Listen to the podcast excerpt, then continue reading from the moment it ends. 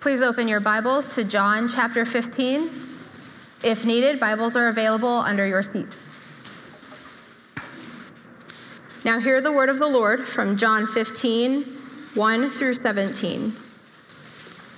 I am the true vine, and my Father is the vine dresser. Every branch in me that does not bear fruit, he takes away, and every branch that does bear fruit, he prunes, that it may bear more fruit. Already you are clean because of the word that I have spoken to you. Abide in me, and I in you. As the branch cannot bear fruit by itself unless it abides in the vine, neither can you unless you abide in me. I am the vine, you are the branches. Whoever abides in me, and I in him, he it is that bears much fruit. For apart from me, you can do nothing.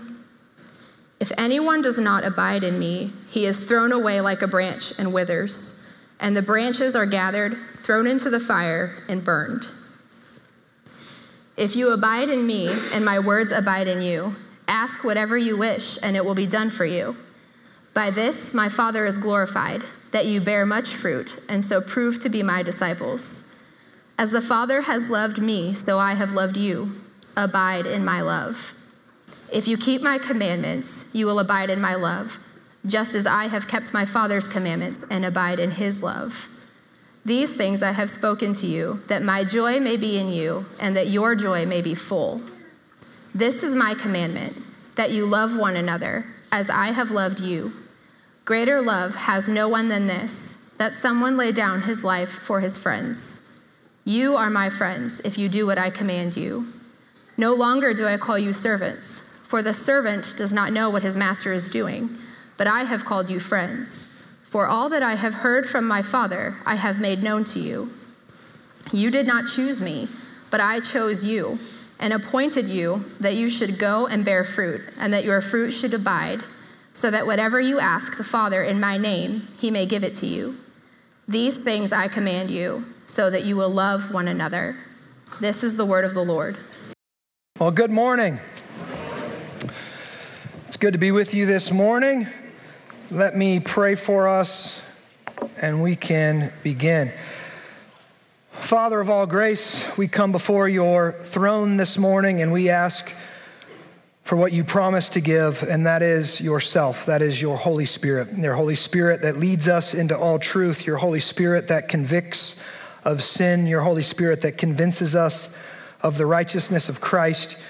Your word is a lamp unto our feet and a light unto our path. Your word is a sharp, two edged sword that's meant to do surgery upon our souls, and we invite that surgery this morning. Father God, I am just a man, I am a sinful man. I'm prone to all the mistakes and follies of sinful men, and so I ask that you would anoint me with your Holy Spirit this morning, that you would think through my mind and speak through my vocal cords, that it would be all of you and none of me. I pray that you would anoint the ears of your people that they could hear the life giving truth that comes from your word. I ask that you would save, that you would sanctify, that you would change every single person who desires to be changed in this room for your glory and for our good. We also want to pray for those who are sick amongst us, Lord. You know who they are, and we ask that you would heal their bodies, that you would be strength unto their bones, that you would comfort them, you would walk with them and you would bring peace that passes all understanding to them. We pray all these things in the powerful name of Jesus. Amen. Amen. Well, if you are new here, we are slowly working our way verse by verse through the Gospel of John, one of the eyewitness accounts to the ministry of Jesus Christ. And today, we're looking at the first 17 verses of chapter 15. Just to catch us up really quick, this is a portion of scripture that we call the upper room discourse. Jesus is about to be betrayed by Judas and go to his death. That is just hours away now. But before he gets taken away, Jesus wants to educate his disciples on what's most important. He wants them to be prepared for what they're about to experience, and they're about to experience a lot of difficulty, a lot of pain, a lot of confusion. So last week, Jesus taught the disciples about the Holy Spirit. Jesus was going to leave them, but he would not leave them as orphans. Once Jesus returned to heaven to be with the Father, the Father and Son would send the Holy Spirit to not just be with them, but to be in them. The Holy Spirit is called the Paraclete in the Greek. It means counselor, advocate, helper, and comforter. Jesus said that through the Holy Spirit, the Trinity would make their home in us. That God is love. That means when God comes into us, he brings love with him. Romans 5 5 says it like this God's love has been poured into our hearts through the Holy Spirit, who he has given to us. Now, this is really important because this is what God does in conversion, or more specifically, in regeneration, when He causes us to be born again. The Holy Spirit comes into our souls or our spirits and brings the love of God, the very life of God into us, and that begins to change everything about us from the inside out. True. Now, if you aren't a Christian this morning, or if you are a brand new Christian, this reality is actually easy to miss. You can come into this gathering this morning, or you can begin to hang out with real and genuine Christians. And one of the first things you will likely notice is how different they are from you a lot of the time. They talk differently, they act differently, they spend their time differently. They actually enjoy going to church. They actually enjoy giving their money away to the work of God in the world, and they spend significant amounts of time and energy trying to understand the Bible and live according to it. Now, of course, they aren't perfect, they still sin, but when they do, they repent. They ask for forgiveness instead of try to hide it or cover it up. What I'm saying is, Christians do their best to obey Jesus and follow his commands. Jesus said very specifically, If you love me, you'll obey my commands. So one of the things that is natural is when you start spending time with genuine Christians is you might want to start trying to copy them. You see that they have a loving and strong marriage. They genuinely love each other and enjoy spending time with each other. So you want that too. So you start trying to act like them in some ways. Why? Because you like what you see and you want that too. It's perfectly natural. Or maybe you see their family life They've got a great family and their kids are joyful and obedient. They aren't perfect, but they're respectful and seem to be doing pretty well. So you might want to get some advice from them. What did you do? What's, the, what's your tricks? What's your tactics? How does your six year old sit through church without causing a ruckus?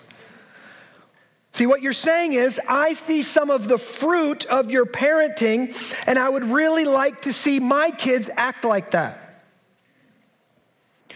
Brad Wilcox, a professor of sociology and director of the National Marriage Project at the University of Virginia, has a new book out entitled Simply Get Married. In it, it doesn't come from a specific Christian worldview, though he is actually himself a Christian.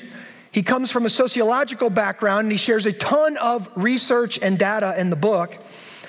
And some of that research found that Christian couples, quote, are significantly happier in their marriages. They are less likely to end up divorced, and they are more satisfied, satisfied with their lives than any other segment of the population. As well as that, they are more likely to have children who are flourishing with better self control, better social skills, and better approaches to learning. Now, those are just two quick examples this morning. I could go all the way down the line to every aspect of our life and character, but here's the issue. Here's what I want us to see Christianity begins in the heart. It is a fundamental change that happens inside of us that changes who we are, changes what we love, and then that internal change begins to work itself out into what we do. Now, why am I beginning my sermon with this this morning? Because if you don't understand this, Christianity will never make sense to you, nor will it ever work for you. Listen, Christianity works. It builds better people. It builds better marriages. It builds better families. It builds better societies. Christianity works. But Christianity doesn't work unless you understand where that work come from, comes from. And it doesn't come from outside of us, it comes from inside of us.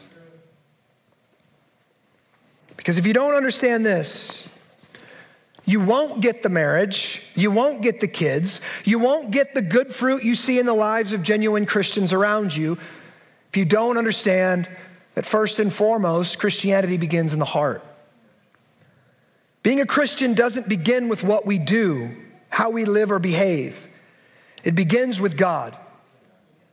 God moves into us, and when He comes into us, He brings new life. The Greek word for that was zoe.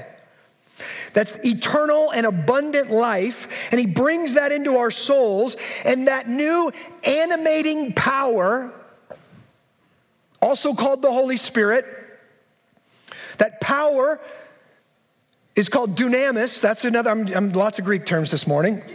But that's where we get our word dynamite from.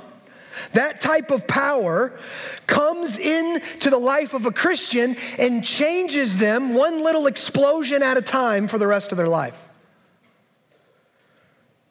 And that new life comes into us when we hear and believe the gospel. Well, what is the gospel? The gospel, of course, means good news. That's what the word means. Well, what good news? The good news that Jesus was the only perfect person. He was the Son of God who lived a sinless life of perfection, pleasing God in every way. But instead of living in luxury or setting up a kingdom in this world, Jesus chose to exchange places with us. He willingly took our sin, and the punishment for our sin was upon himself, and he went to the cross in our place. The judgment and condemnation that we deserve for sinning against the holy God, Jesus took for us. He did this so that we could go free, so that we could be forgiven of every sin, and so we could be adopted into the family of God. Jesus did this so he could make us holy by sending the Holy Spirit into us, pouring the love of God into our hearts, and changing us into his children who would love him back the rest of our lives. This is why our text today says in verse 13 and 14 Greater love has no one than this, that someone lay down his life for his friends. You are my friends if you do what I command you. Jesus shows his love for us in dying for us before we were his friends. Romans 5, 6 through 8 says this For while we were still weak, at the right time Christ died for the ungodly. For one will scarcely die for a righteous person, though perhaps for a good person one would even dare to die. But God shows his love for us, and that while we were still sinners, Christ died for us. I want you to hear that this morning. God shows his love for us, and that while we were yet sinners, Christ died for us. Jesus didn't die for us because we were good or obedient or had made ourselves holy or acceptable to Him. He died for us while we were yet sinners. That means Jesus' love for us came first. It was a one way love, a unidirectional love, before we could ever do anything good to deserve it. That is the type of love that actually changes us. So we are sinning and giving God the middle finger, and Jesus is pursuing us and loving us and dying for us. Now, here's the idea once that reality comes to lodge itself into our psyche, into our heart of hearts, into the core of your person, the love and life of God, like a seed, begins to grow and change you from the inside out. So, the first thing I want to ask you this morning is Has this happened to you? Now, this happens differently for every single one of us. Sometimes it comes in suddenly like a bolt of lightning, and sometimes it's more gradual, like the growing of a seed into a full plant. For Blaise Pascal, it was sudden. Blaise was a French mathematical genius who was born June 19, 1623, and after running from God until he was 31 years old on November 23rd, 1654 at 10:30 p.m. You ask me, how do we know that? Well, just wait. Pascal met God and was profoundly and unshakably converted to Jesus Christ. We know exactly when it happened because he wrote it down on a piece of parchment and sewed it into his coat, where it was found eight, eight years later after he died, or eight years after that he had died. They, they found it there. And here's what it said Year of Grace, 1654, Monday, 23rd November. Feast of St. Clement.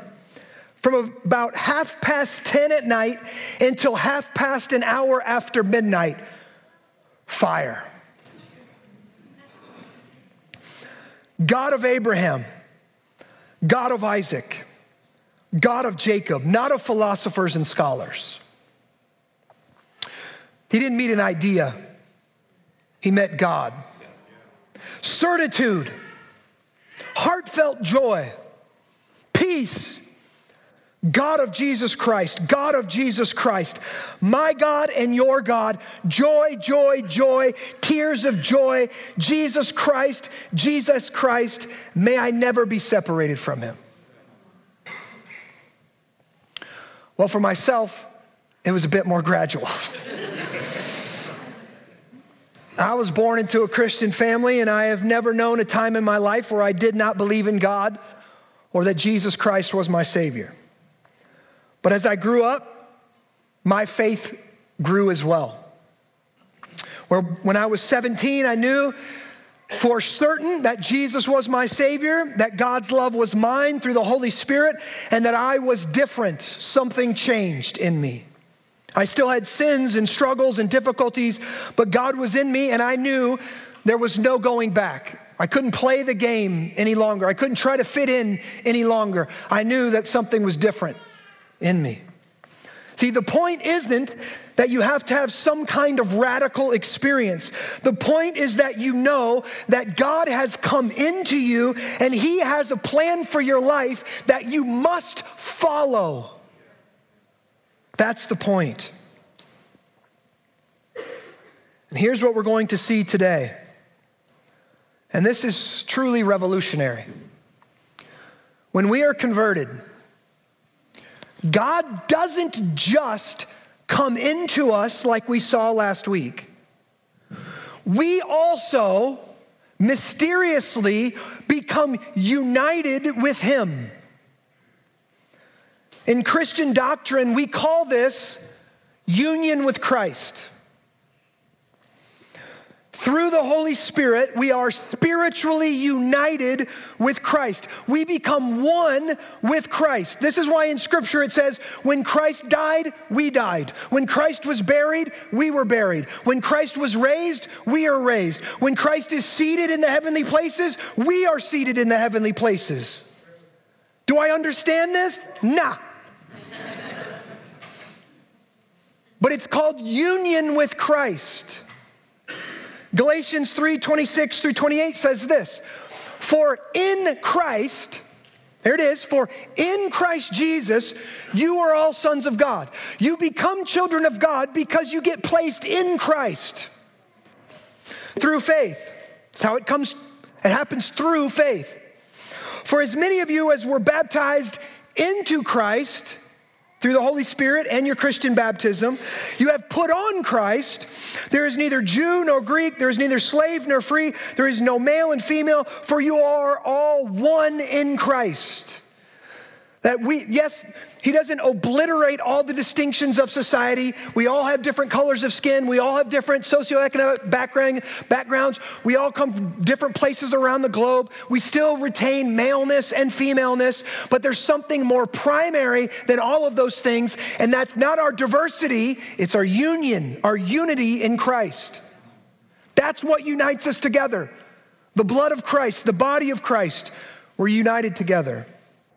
In his systematic theology, Louis Berkhof defines union with Christ as this quote, that intimate, vital, and spiritual union between Christ and his people, in virtue of which he is their source of life and strength, of their blessedness and salvation. So that's the doctrine that we were talking about this morning. But because Jesus is the greatest theologian to ever live, Jesus takes a complex and mysterious doctrine and this big theological concept, and he makes it simple and easy for us to at least kind of get our heads around and our hearts around it this morning. You know somebody who's truly genius because they don't make you feel stupid. Well, maybe they do. They make you feel stupid and then they make it really simple. And you're like, Oh, oh, okay. And you at least walk out thinking, I think I get this. That's what Jesus does for us this morning. He says it like this in verse 5. Roman, or John 15, verse 5. I am the vine, you are the branches. Whoever abides in me and I in him, he it is that bears much fruit, for apart from me, you can do nothing. Here's what Jesus is saying Jesus is the vine, Christians are the branches. Where do branches get their source of life from? Where do branches get their energy from? Where do branches get their food from? Where do branches get their vitality from? The vine. The sole source of the branch's life and strength and fruitfulness is found in their organic connection to the vine. Think about it. You can cut off a branch from a tree and it is effectively dead or dying. So it is with us. If we are not spiritually connected to Jesus Christ, we will be unable to produce the fruit that Jesus expects of us. In other words, the Christian life is impossible without union with Christ. Sometimes I think the saddest people in the world are those who are trying to live a Christian life without the power to do it. It's all rules and commandments and thou shalt nots and no joy, no love, no power. Listen, that's like finding a dead branch on the side of the road and waiting to get an apple out of it. Picking that branch up and say, try harder, little branch. Don't you know you're supposed to produce fruit? Aren't you trying hard enough? Aren't you working out of it, working out enough? Don't you have the wisdom to do this thing? What are you? That's the life of the supposed Christian who isn't united spiritually with Christ. They see the fruit of Christianity in other people's lives and they want the fruit, but they, they're unable to produce it. Jesus says, Without me, you can do nothing. Now, we can do some good things, but we don't have the permanence, we don't have the power if you've ever done any marriage counseling or counseling with anybody, right? There's some, you have a hard conversation, you have some difficulty. Maybe the marriage isn't going well, and you say, if this doesn't work, it's not gonna go well for you. And that person says, okay, fine, I'm gonna do it. And they go home and they try for about two weeks. And they go right back to their normal patterns. Why? You can't change from the outside. You can't just will yourself to change. Something has got to change on the inside of you for permanent change to happen. When Christ changes us, he gives us a new power to change forever. Listen, the Christian life is all about our union with Christ, our vital connection spiritually to Him. Here in our text, Jesus tells us listen to this at least five amazing promises that come from our union with Christ. Now, a promise is something Jesus promises to do for you. We need to lean into this. We need to understand these are blessings that come to the person who's united with Christ spiritually. The first one is fruitfulness. Look at verse 5 again. Whoever abides in me and I in him. That means who's united with him, who's connected with him. Look, he it is that bears much fruit. For apart from me, you can do nothing. This is a promise for God. If you are united with Christ, you will be living a fruitful life. Look at verse 8. By this, my Father is glorified. So God gets the glory when you bear much fruit and so prove to be my disciples. Our fruitfulness brings glory to God and it proves to us and others that we are actually Christians following Jesus. Jesus was not a fan of unfruitfulness. See the fig tree, okay? He meets the fig tree, there's no fruit in season, he curses the fig tree, it dies. Just what is fruitfulness that we're here talking about, though? Think about it like this what, do, what does an apple tree produce? Apples. A grapevine? This is obvious, I know.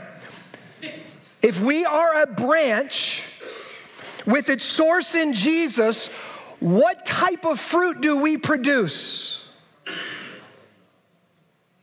Jesus fruit. now I think of Jesus fruit, not Jesus, I have terrible dad joke that's right on the tip of my tongue, but I think of Jesus' fruit in two categories. Number one is character fruit. We take on the character traits, the godliness of Jesus. This is depicted for us in, by Paul in Galatians 5 22 through 23. But the fruit of the Spirit. In other words, the fruit that the Spirit of Christ produces in our life when He comes into us, the fruit of the Spirit is love, joy, peace, patience, kindness, goodness, faithfulness, gentleness self control. Against such thing there is no law. In other words, as we abide in Jesus, the Holy Spirit begins to change us and change our character from the inside out to look more and more like Jesus. That means we be, if we're timid, we become more courage like Jesus. If we're overly courageous, we become more gentle like Jesus. If we lack self control, we begin to get self control like Jesus. If we're sad, we begin to get the joy of Christ. Do you see these things? If the Spirit of God is in you and you are abiding in Christ, there's a promise from God that over your lifetime, you are going to become more joyful, more peaceful, more loving, more kind, more gentle, more self control, on and on and on we go. Is that good news? Yes. yes, that's good news. So the first is character fruit, the second is commission fruit. Commission fruit. We see this in Matthew 28. See, when I look at the life of Jesus, I don't see a guy that just walked around kind of like a monk who was just a really good, nice guy all the time and just all he was focusing on was his character. All he was focusing on was outward signs of holiness or outward signs of virtue. That's not what he was doing. Jesus was on a mission the whole time he was here. Right? He displayed his character, he displayed the fruit of, of godly living while being on a mission to make disciples. So, if we are abiding in Christ, we're going to have character fruit that we're growing up into godliness, but we're also going to have commission fruit. Verse 16, Matthew 28. After Jesus has already been resurrected and returned, and he's talking and teaching his disciples, he says this Now the 11 disciples went to Galilee to the mountain to which Jesus had directed them. And when they saw him, they worshiped him, but some doubted. And Jesus came and said to them, All authority, all authority in heaven and on earth has been given to me.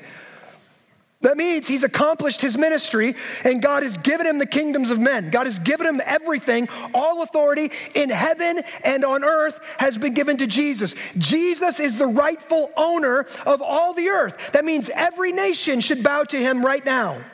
All authority on heaven and earth has been given to Jesus. Now, listen, because of that authority, Jesus delegates work for us to do. He commissions us with His Spirit to accomplish His mission. And He says this Go therefore and make disciples of all nations baptizing them in the name of the Father and the Son and the Holy Spirit, the whole Trinity, teaching them to observe all that I commanded you.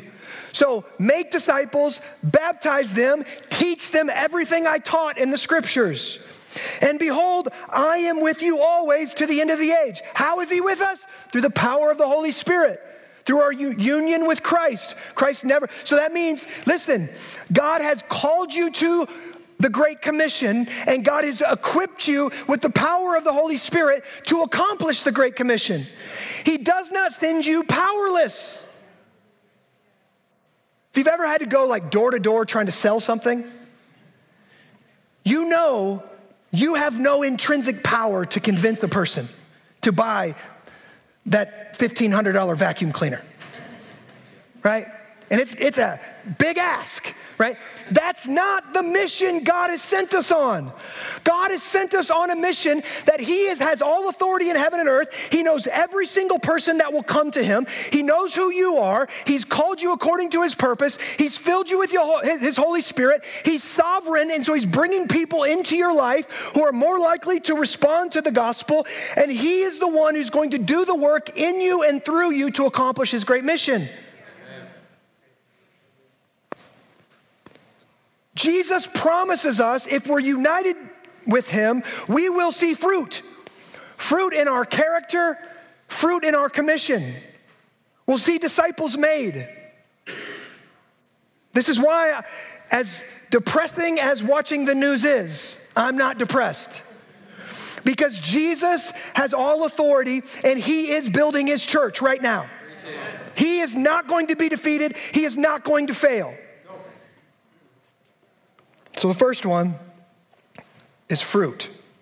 God promises that those that abide in him will produce fruit. Secondly, in these next four, I'm just going to hit on briefly. Five points is a lot for me. Look at verse 7. If you abide in me and my words abide in you, ask whatever you wish and it will be done for you. He repeats it again in verse 16. You did not choose me, but I chose you and appointed you that you should go and bear fruit, and that your fruit should abide, it should last, it's eternal fruit, so that whatever you ask the Father in my name, he may give it to you. As Christians, we have a promise from God that God will hear and answer our prayers when they are in line with His will. We know this because Jesus said, when he was confronted and just hours away now, when he's about to be betrayed and he's about to be crucified, he says, Father, if this cup can pass from me, let it pass from me, but not my will, but your will be done.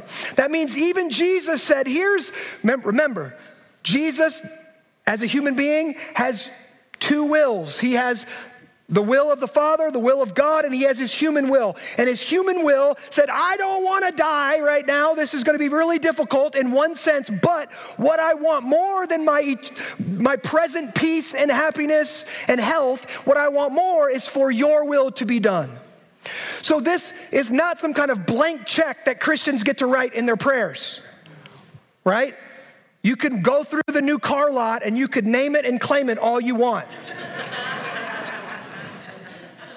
That's not what he's talking about. Right? He's talking about fruitfulness, character, commission.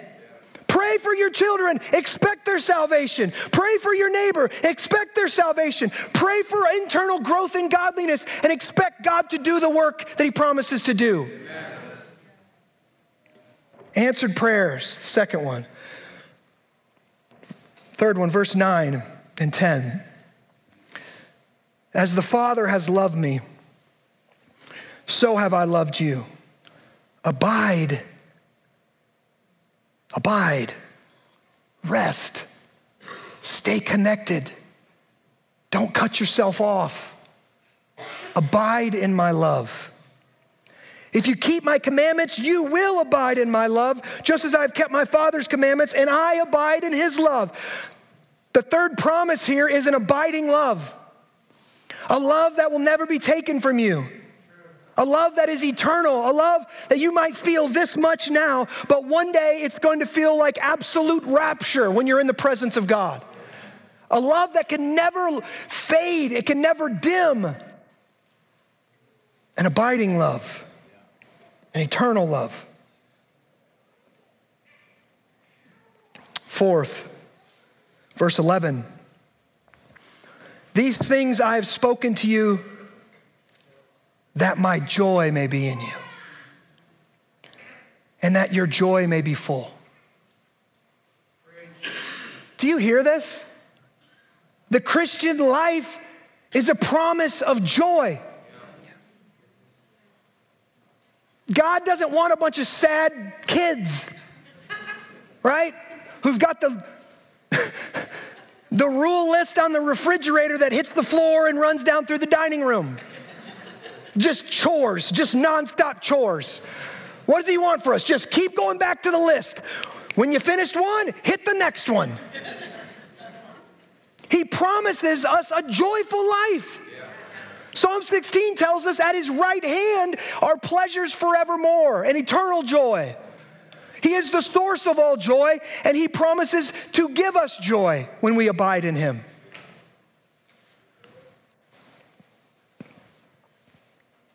That's good news. Yes, weeping may last for a night, but joy comes in the morning. As surely as the sun rises, joy comes in the morning. Number five, so let me just say two was answered prayer, three was abiding love, four was fullness of joy. Fullness. He wants our cup full and running over of joy. Number five is friendship with Jesus. Look at verse 14. You are my friends if you do what I command you. No longer do I call you servants, for the servant does not know what his master is doing, but I have called you friends, for all that I have heard from my Father I have made known to you. Not just servants, not just slaves, not just obedient ones, but friends through the gospel. Aren't these amazing promises for us as Christians? That we can live a new life empowered by God to produce fruit, have our prayers heard and answered by God, that we can have a fullness of joy that no one outside of Christ can ever experience, and that we can be truly friends of Jesus. This is the best news ever. This is human flourishing at its highest level. Can you imagine what our city would look like if it was full of people who are abiding in Christ? If people who had this type of love and this type of life on the inside of them and they were bearing fruit like this, what would our city look like? But, friends, and this is a big but here, it comes with a catch. Maybe it's not a catch, but at least it's a cost. And the cost is a cutting. Look at verse 1. I am the true vine, and my Father is the vine dresser. Here's the picture Jesus is the vine, we are the branches, and the Father is the vine dresser. Here's the one thing you need to know about the vine dresser he's the man with the shears in his hand.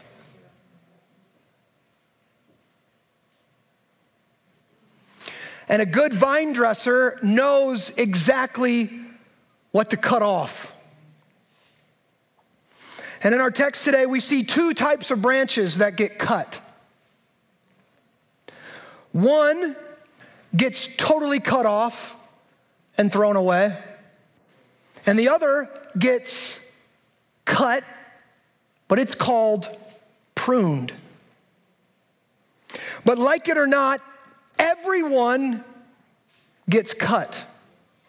Every human being will experience the shears. Let's look at these two types of branches together. Verse 2 Every branch in me that does not bear fruit, he, the vine dresser, takes away. Look at verse 6. If anyone does not abide in me, he is thrown away like a branch and withers, and the branches are gathered, thrown into the fire, and burned. Here's what Jesus is saying You can grow up in church, you can grow up in a Christian nation, you can call yourself a Christian, but if you are not abiding in Christ, if you are not spiritually united to Christ and vitally connected to Him, and that vital connection being evidenced by fruit of character and commission, you may not be a Christian. And everyone who is not in Christ will be cut off and thrown away. And when Christ judges us on the last day, you will be grouped together with other dead branches and thrown into the fire. That's hell. Why? Because you rejected Jesus, your only hope for salvation. You said, Nope, I don't need to be connected to the vine. I can do it on my own. Watch me produce fruit.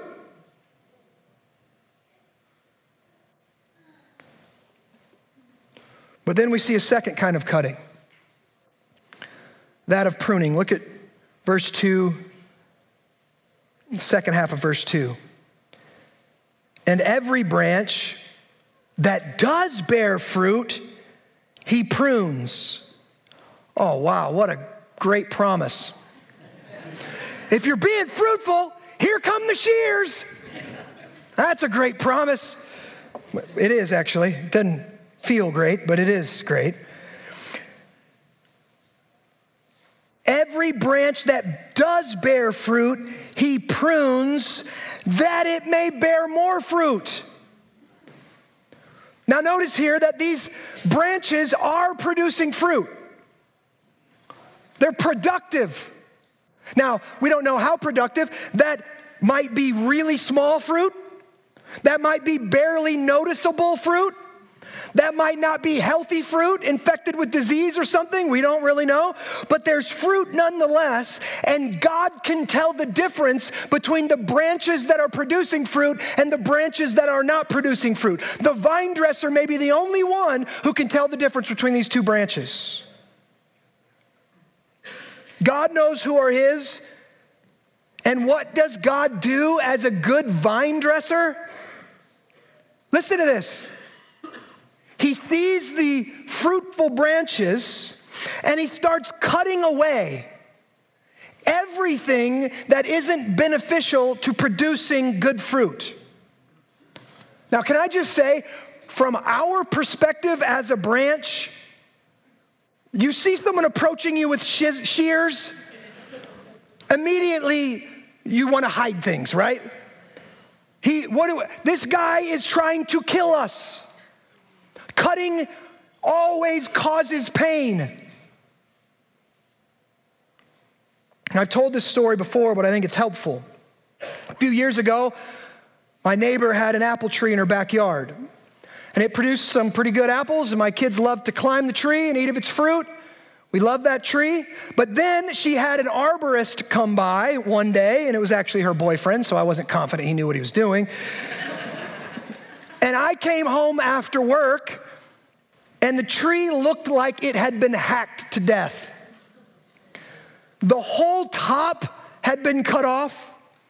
All kinds of branches were missing. It had stuff oozing out of all the cuts.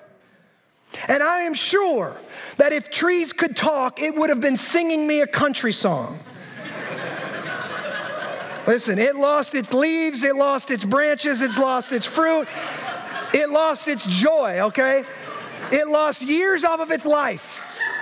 See, Listen, and, and what was funny was that year, after that happened, that tree barely produced one apple. So my family, my kids, myself, we were, we were looking outside and we were going, that guy was a moron. He ruined that tree. We didn't get we didn't get one good apple. No apple pies, no apple crisp. We got nothing from this thing all year. Well, yeah, it kind of looks a little better, but this guy didn't know what he was doing. But then the next year, something amazing happened. The remaining branches produced so much fruit that they were literally drooping to the ground. We didn't even have to climb the tree. We could just walk up, pick it from right here. It was hand delivering. It was Instacart straight to our hands. See, I was wrong. The guy did know what he was doing. And if he was going to maximize the tree's output, the tree's fruitfulness, he had to prune it. He had to cut away the things that were not necessary. My grandpa lives in Alabama and he loves it. He knows everything about trees and he just calls these little things that are pup. He said, That's a sucker. That's a sucker. What do you do with suckers? You cut them off. It's sucking nutrients out of the tree you just cut those things off. Jesus says, if you are abiding in Him, if you are a real, genuine Christian, that's what He's doing in your life right now. And He promises to do it until He comes again or you die and go and be with Him. The shears never leave His hand. He is in process of cutting away the things that aren't helping you produce good fruit. Can I just say, trees can't do this on their own, right? Trees can't just will one of these, ah!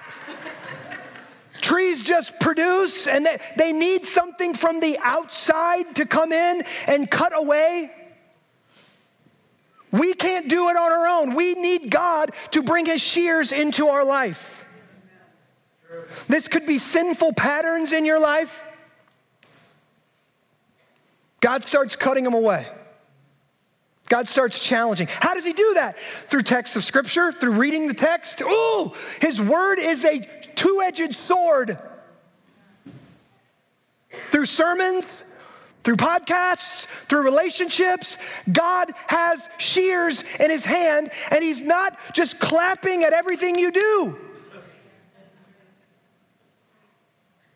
Yes, he applauds the good things, and he's also, I'm gonna cut that later. You got three apples? Praise God for that. I'm gonna cut that sucker branch off though. It might be your favorite sucker branch. I'm gonna cut it off.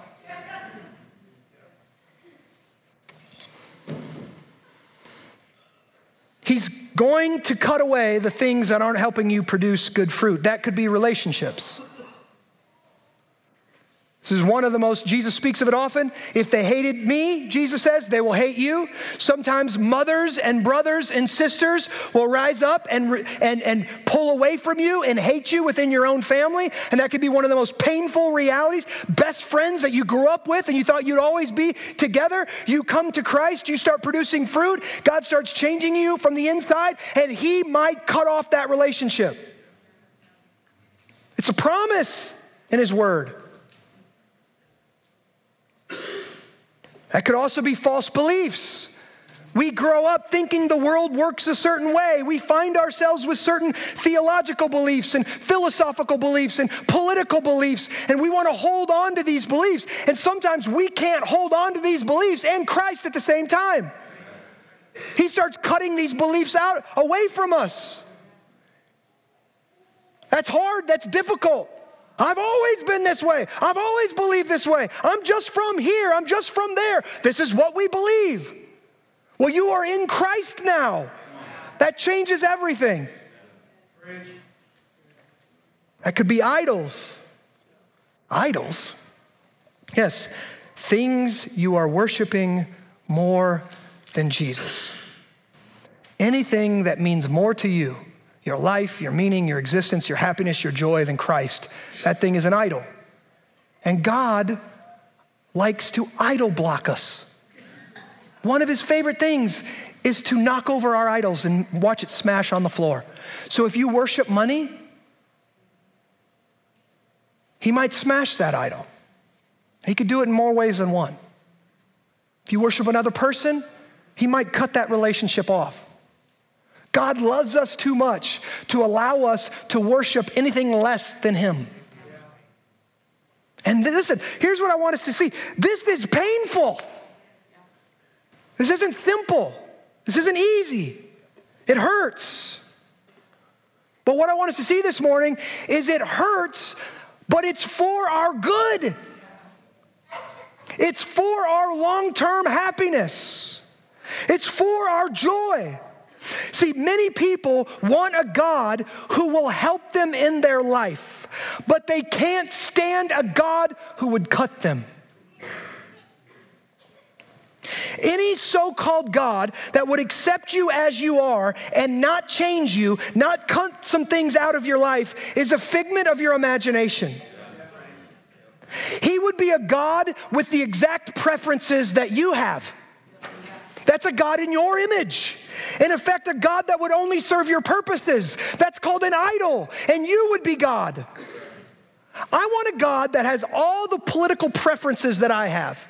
You can make that into your image. It could be an elephant or a donkey, it doesn't matter. But it's a false God. The real God is a vine dresser. He cuts off and he throws away or he prunes. And here's the gospel good news again Jesus, the most fruitful man to have ever lived, a man who didn't just have good godly character or, or, have a little bit of mission that impacted his family and his friends 2,000 years ago, but whose fruit is still being tasted and seen today here this morning. The most fruitful man to ever live, the most fruitful branch to ever produce any fruit, was cut off on the cross so that we could be grafted in. Did you hear that? Jesus was cut off like a fruitless branch so that we could be grafted in to produce fruit and to be pruned for greater fruitfulness for the rest of our lives. What love, what joy, what hope. That comes only through Christ. We heard it comes through faith. What does that mean? That means you believe that Jesus was who he said he was, he did what he said he did, and he's here now and offering himself to you. And you say, God of Abraham, God of Isaac, God of Jacob, fire, come into me and bring me into you. Graft me into your vine. Help me abide in your love. Abide in me. And God will do that this morning. Let me pray for us. Father, we thank you for your grace. You didn't have to do this, but you chose to. Give us the faith to believe when you cut away that you are not trying to kill us, you are not trying to destroy us, you are not trying to wreck us and mess us up. You're trying to heal, you're trying to promote life, you're trying to produce greater fruitfulness in our character and in our commission. God, we want to be a fruitful church. We want to be a fruitful Christians. And we know and we confess we cannot do this on our own. In our own, we can do nothing. So, Christ in us, would you confirm this through the Lord's Supper? Would you remind us that we are united with Christ and everything good in us and through us comes from Him, the Spirit of the living God producing fruit for His glory and our joy? On the night that Jesus was betrayed, He had supper with his disciples and he took the bread and he broke it and he said, This is my body broken for you. He said, Eat it in remembrance of me. This proclaims my death until I come again. And he took the cup and he said, This is the blood of my new covenant. That we will not be counted according to our own sins, but counted righteous because of the perfect work of Christ. We are to share this meal and remind ourselves and remind each other that we have been united with Christ in a life like His, in a death like His, in a resurrection like His, in a glorification like His. Father of mercies, thank you for the gift of this bread, which we confess provides us with the body of your Son, Jesus Christ. We ask you to enable us to eat of it in faith and to be made more fully members of his heavenly body through Christ our Lord. Father of mercies, thank you for the gift of this wine, which we confess provides us with the blood of your Son, our Savior. We ask you to enable us to drink of it in faith and be conformed more and more to the image of his death through Christ our Lord. We pray all of these things in the powerful name of Jesus. Amen. Amen.